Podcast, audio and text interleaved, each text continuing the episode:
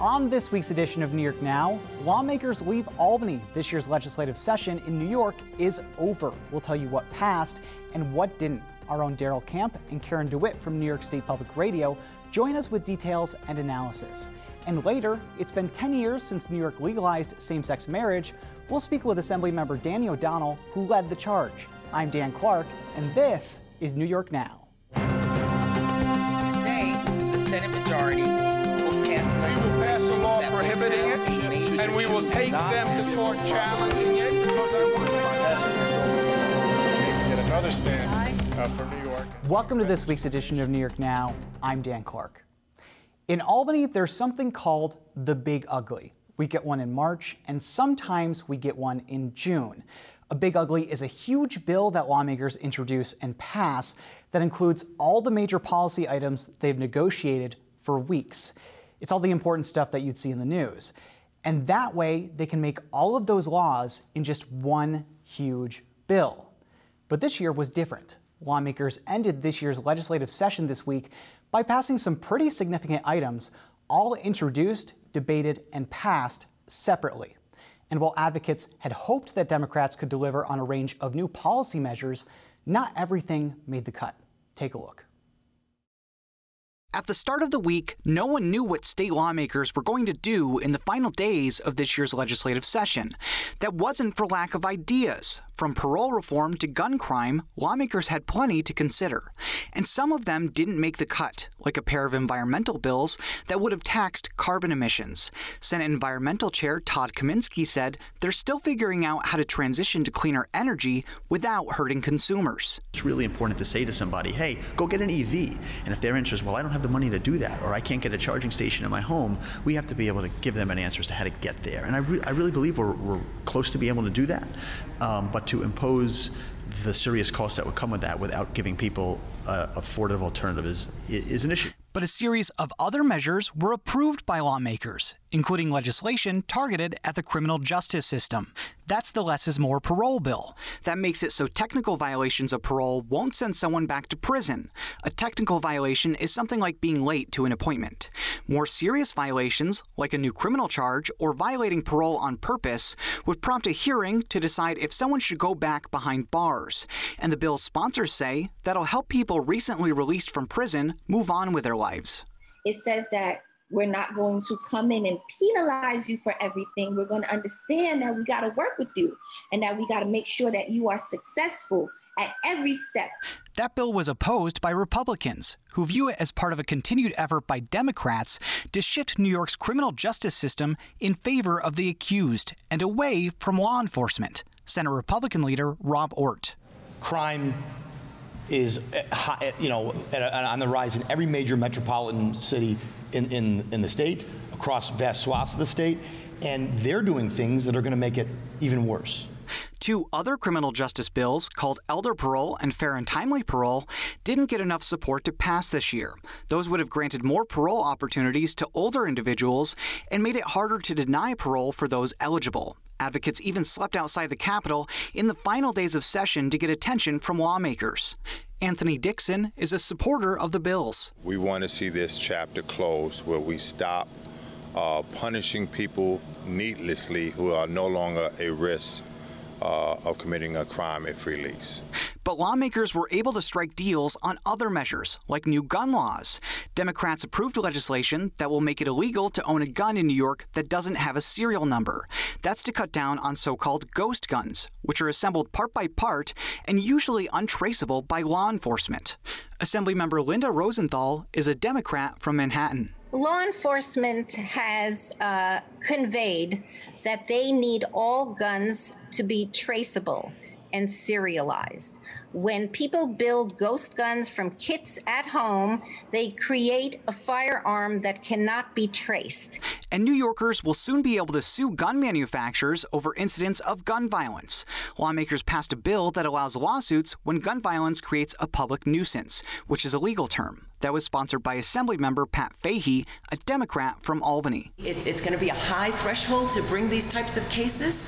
Um, however, this could be a game changer with stopping that flow that we know is hitting our streets throughout the throughout the state. And while environmental advocates didn't get some of the big ticket items they were hoping for this year, Democrats did coalesce around a handful of related measures. One lowers the amount of lead allowed in drinking water at schools. That's from Senate Health Chair Gustavo Rivera. And so making sure that we test it, we test it often, uh, is, is the way to make sure that we can identify the places that it needs to be remedi- remediated. And another bill requires water utilities to test for a series of emerging contaminants. Smaller utilities in New York don't have to monitor the water supply for certain contaminants, like PFAS chemicals, which are believed to raise the risk of cancer. The bill approved by lawmakers requires all water utilities to test for contaminants, regardless of their size. It's sponsored by Senator James Skoufis, a Democrat from the Hudson Valley. We all take water for granted. Um, we bathe in it, we cook with it, we drink it. And it's not until something goes wrong with the water that we realize how dependent we are on it. But the, the issue oftentimes is we don't know that there is something wrong with the water. But another top issue fell out of negotiations before lawmakers left Albany. That's the New York Health Act. That bill would set up a single payer healthcare system in New York, ending network restrictions, premiums, and out of pocket costs, while adding a new payroll tax. Supporters rallied at the state capitol this week to push for its passage, but Democrats couldn't reach a deal. Assembly Health Chair Dick Gottfried, who carries the bill, said a major roadblock has been opposition from public sector labor unions, who fear their coverage won't be the same under the new system. And, you know, I understand that if you're if you've if you've got a, a, package that you've been living with for a long time, and someone comes along and says, you know, this would be a whole lot better, uh, that takes some persuading. We've been working on that slowly over the years. A lot of the labor movement is on board. We've got to get the rest of it on board. Lawmakers aren't scheduled to return to Albany until next January, but that could change if something comes up in the meantime. But we could see lawmakers back at the Capitol this summer if the Assembly moves forward with impeachment against Governor Andrew Cuomo. The Senate, meanwhile, confirmed two new judges to the Court of Appeals, New York's highest court. One of them, Anthony Cannataro, sailed right through. But former Nassau County DA Madeline Singas was met with some resistance from lawmakers who didn't want another prosecutor on the high court. State Senator Alessandra Biaggi. The New York State Court of Appeals, our state's highest court is entrusted with issuing decisions that shape the fundamental rights of all New Yorkers. And I cannot, in good faith, vote in favor of DA Singas's nomination. I believe her past support of her for maintaining harmful criminal justice policies renders her unfit to serve on the Court of Appeals. And so today I vote nay and encourage my colleagues to do the same. But most Democrats voted in favor of Singas, citing her experience in office, including programs to divert people from the criminal justice system. Our Daryl Camp was the only reporter at the Capitol this week to catch Singas after she testified before the Senate Judiciary Committee. And she said she wasn't surprised. DA Singas, how did it go in there? I was happy to have an opportunity to answer questions. Thank you. Okay. Uh, were you expecting to be grilled as much as you were? Um, I've been a DA for many years. Nothing surprises me, and it wasn't. Uh, it was an appropriate grilling because this is an important spot. And Daryl's with me now in studio with Karen DeWitt from New York State Public Radio. Thank you both for being here. Sure thing. Daryl, it really seemed like she didn't want to talk to you. Not only did she not want to talk to me, she didn't want to talk to anyone. So on the way into the Capitol, Ryan Tarinelli actually caught her as well. She didn't even look at him. He only got one question in. She just kind of blew right by him.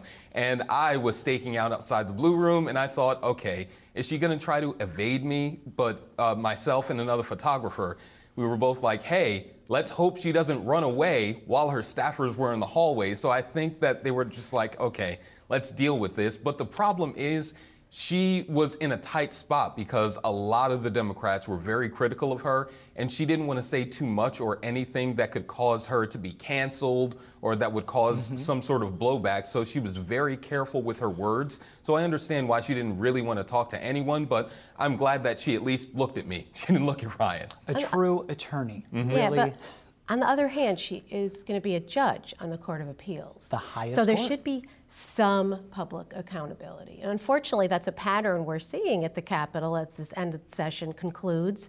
That the Capitol is still closed to the public. Even though Governor Cuomo announced May 19th the state is reopening, you can go to a baseball game, you can go to the theaters when they reopen with some restrictions, but the public is not allowed in the Capitol. And it hasn't just been the court nominees, it's been the legislative leaders that we haven't seen, the rank and file lawmakers. You can't, as a reporter, just walk on the floor and get a sense of what's going on. So I think that really illustrates that I think people they're starting to have the mentality, oh well, reporters, we don't have to talk to reporters anymore. right. Any semblance of transparency that existed in Albany before the pandemic is gone at this point. The legislative leaders don't really make themselves available. The Senate Majority Leader made herself available last night to reporters, which is great, but we haven't seen the Assembly Speaker in uh, at least a few weeks. Yeah, and even that was kind of unannounced. It was late at night. I know this week I had been pressing for, even on Zoom, come on, let us ask some questions, let us get a sense of what's going on with this kind of mysterious end of the session. When's the last time the governor had a press conference in Albany? Oh, December? That's true too. Well, I have to quote Politico on this. I think they said this morning 190 days. Yeah, so last so year. it's been a while, yes. And the thing Yeah. that I found uh, frustrating, and you alluded to it, is is that in a regular session, us as reporters at the Capitol, if we need to catch a lawmaker, we can see them in the hall and just talk to them. And more importantly, the way that we know what's going on every session during the busier times in March and June is as reporters, we usually stake out rooms where they're meeting on really big, important issues that are going to affect the entire state. And now, because everything is still on Zoom, there aren't lawmakers going in the hall, and even the ones that are at the Capitol are doing the Zoom conferences from their offices, which is understandable given the pandemic. Right. But the availability has definitely diminished. Yeah, it used to be really hard to keep a secret in the Capitol Yeah. because somebody would leak it, some lobbyist walking by, or some staff member, or you'd see someone go into a meeting, and now it's really pretty easy for them to really keep things very close to the vest. And I, it's not just you know us whining. I mean, we represent the public, and the public doesn't get the full picture of what's going on there, and I think that's a shame. Yeah, and as we said in our story at the start of the show, at the start of this week, I don't think that anyone knew what was going to happen. I would argue that as reporters, we didn't we knew what the top issues were broadly, but there were a whole bunch of bills that passed both houses this week that are very important that we had no heads up. Like lawmakers were just not holding events. The best example was yesterday. Both you and I were just sitting around hoping and waiting for news on Clean Slate all day through the night. Like four o'clock, we're like, "Are y'all finished? Are we done? What's going on here?" Because there was there were rumblings about a finalized deal. Turns out that didn't pass. And if you asked me last week, was the uh, ban or the ability to sue manufacturers going to pass for Gun gun, crimes? Yeah. And as opposed to clean slate, I would have said absolutely not. But here we are, and the inverse has happened because no one's accessible. Yeah, that was strange. That really took me by surprise, the Mhm. gun liability, because I asked the assembly that spokesperson through email. I said, "So that's a two-way deal?" And he said, "Yes." Mhm. And I was like, "Well, how come no one's talking about this? This is this this would normally they would consider this a major achievement." It's so I a was first thinking, in the nation law. I know. I was thinking, so did that really happen or not? It was just very strange that yeah, these things would slip by overnight, and just the whole lack of communication. And the Adult Survivors Act that passed the Senate last week unanimously. The Assembly's like, well, we don't know. Right, and that's based on the Child Victims Act would give a one-year window of opportunity, so adult survivors of sexual assault could sue their abuser, and that was passed by the Senate along with a, number of other anti-sexual harassment uh, laws, closing some loopholes in the laws, and it just kind of sank in the assembly without really an explanation. And that one, I, I'm finding that one kind of confounding because there were members that supported it and why. Bipartisan, Yes, both and why? parties. Yes, and yeah, it, it- that's right. In, the- in the Senate, many of those bills, I believe, were passed unanimously. Mm-hmm. So that was very strange, and we didn't. We still do not have a direct accounting of why was it, you know, okay to not take up those bills that there seemed to be general agreement were needed. Right, and we were talking before we came on the air. For me, it seems more and more like the moderate Democrats in Albany are really running the show. And maybe that's just because uh, the more to the left Democrats, there's not as many of them as the moderates. And to be fair, the moderates, uh, most of them have been in the legislature much longer than the progressives. So they're, they're more in leadership positions, I think. So you think this is providing cover for them because they don't have to say why it's not getting done. The progressives can be out there yelling about it and then they don't have to actually act on it. Yes, I think if this was a regular session and we had advocates at the Capitol and lobbyists at the Capitol and more accountability from lawmakers, I think you would see more action on legislation that might have tanked because lawmakers are just taking cover at this point. Yeah, you, you know, it's a good example of that is the New York Health Act, which is Yes. essentially enact single-payer health care, which has enough sponsors to pass if it were on the floor. And I, I tend to think that too, that the moderates, they don't really want to do that. Have New York State run all the health care for everybody because honestly, you know, the New York's bureaucracy, bureaucracy doesn't have the best reputation. So that could be another way of just trying to hold that back without having to say why. There were shades of blue, though. Mm-hmm. I was telling you when we first got in mm-hmm. early this morning, moderate comes in degrees, and Governor Cuomo, compared to a lot of the further left Democrats, is functionally a moderate. So when you have that, and when you look at who did and did not call for him to step aside when the sexual harassment allegations kind of crept up, it sort of gives you a sense that there is still a political establishment. Um, some people would call it a swamp, I guess. I, I wouldn't necessarily use that term, but there is a status quo that people aren't necessarily comfortable disrupting. And, yeah, and, and the assembly was actually did not act on bills that you could guess that Governor Cuomo probably didn't want acted Yes. on. So that's and that has been something that's been speculated on. Is the assembly Speaker Carl Heastie providing cover for Governor Cuomo right now? I mean, we have Does he no have any way. scandals? What's I mean, going yes. cover for what? Oh, right, I know, I know. That's the elephant in the room we're not talking about, right? Well, let's talk about that with a minute left. Yes. The impeachment probe is going on in the Assembly. Mm-hmm. It may go forward with impeachment at any point. And as we were talking about the moderate Democrats, Karen, how do you think that will happen in the Assembly? Is do you think that that will provide some tension? Well, right now, it does seem like the impeachment inquiry is providing cover for Cuomo. It's been three months, and they gave a brief update a couple of weeks ago saying, well, we're interviewing some more people. I guess until they prove otherwise that they're really serious, we have to assume that they are dragging it out and that it's not going to happen, despite the governor being, you know, under scrutiny for sexual harassment, possibly hiding nursing home numbers,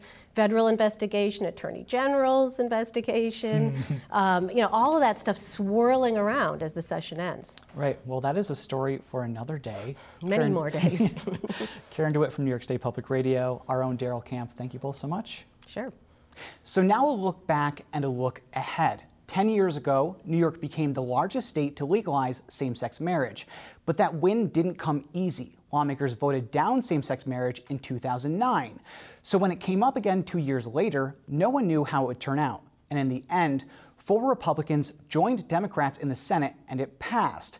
But before that, Assemblymember Danny O'Donnell had spent years pushing for marriage equality. He's one of the few openly gay members of the legislature, so it was personal to him. And since then, he's led the charge on other laws involving the LGBTQ community. We spoke this week. Assemblymember Danny O'Donnell, thank you so much for being here. It is my pleasure to see you again, and thank you for having me. So it's been 10 years since New York State passed marriage equality. You carried the bill at the time. It was a very emotional debate and a very tense debate in New York because we didn't actually know if the bill was going to pass when it came to the floor of the Senate. I want you to take me back 10 years. What was going through your head during those final days when we really didn't know what was going to happen? Well, my house uh, had passed it already three times before we got to 2011. And so um, we knew that we had a shot at the Senate, and so we were going to have to pass it again. I, I was kept out of the loop about who the senators were, who they were counting on. I knew there were enough of them. Um, but, uh, and many senators said to me, I would like to vote for this, but I just can't.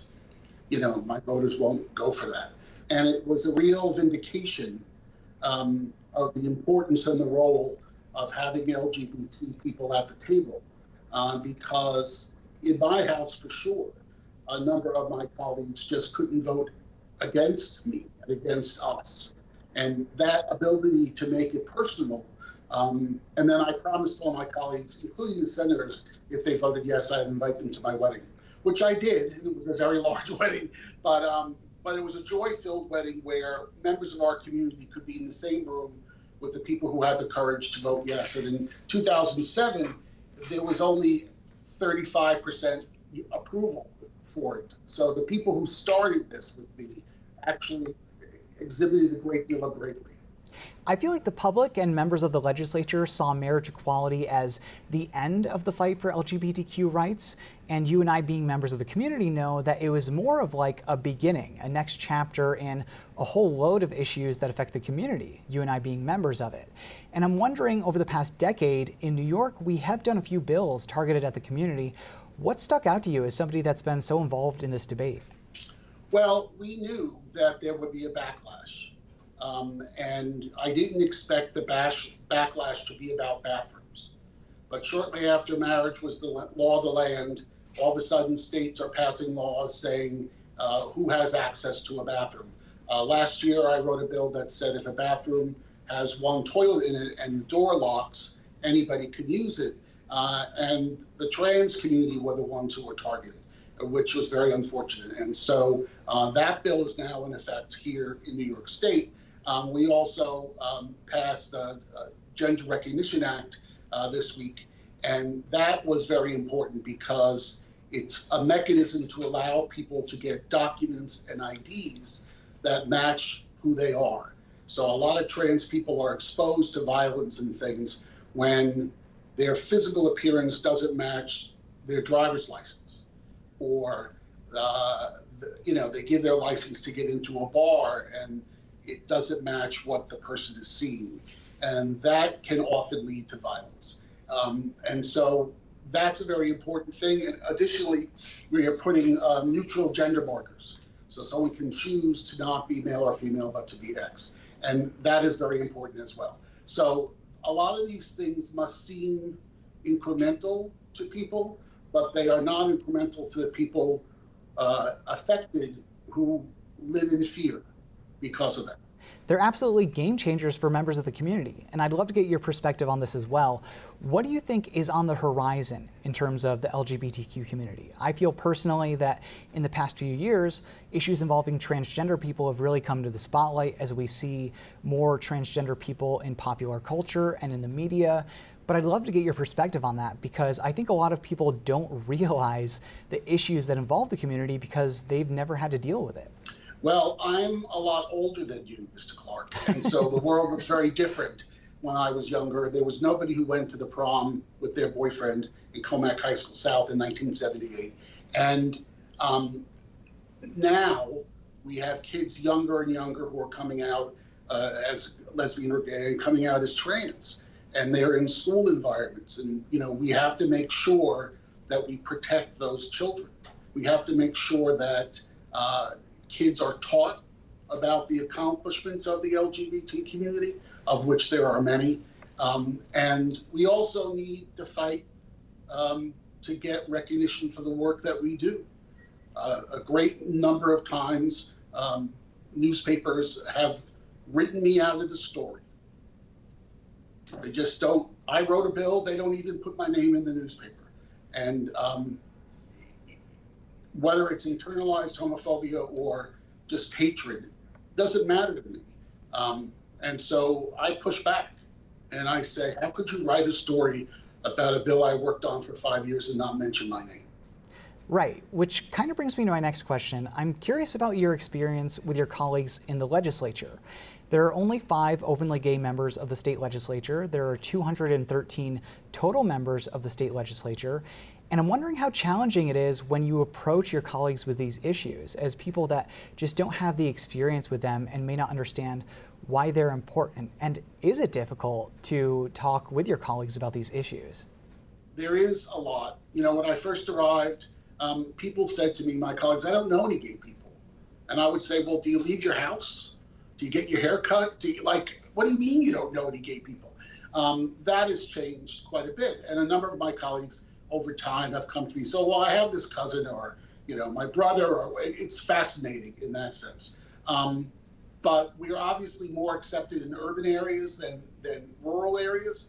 And um, a lot of that needs to change too. You know, when I was given an award in California, um, I went to the VIP reception uh, and there were two very handsome young men in Speedos. And um, one of these young men grew up in Montana on a, a cattle ranch. And when he came out to his mother, his mother, the cattle rancher, said, uh, The gays are the only people who are not born to their own kind. How profound is that, right?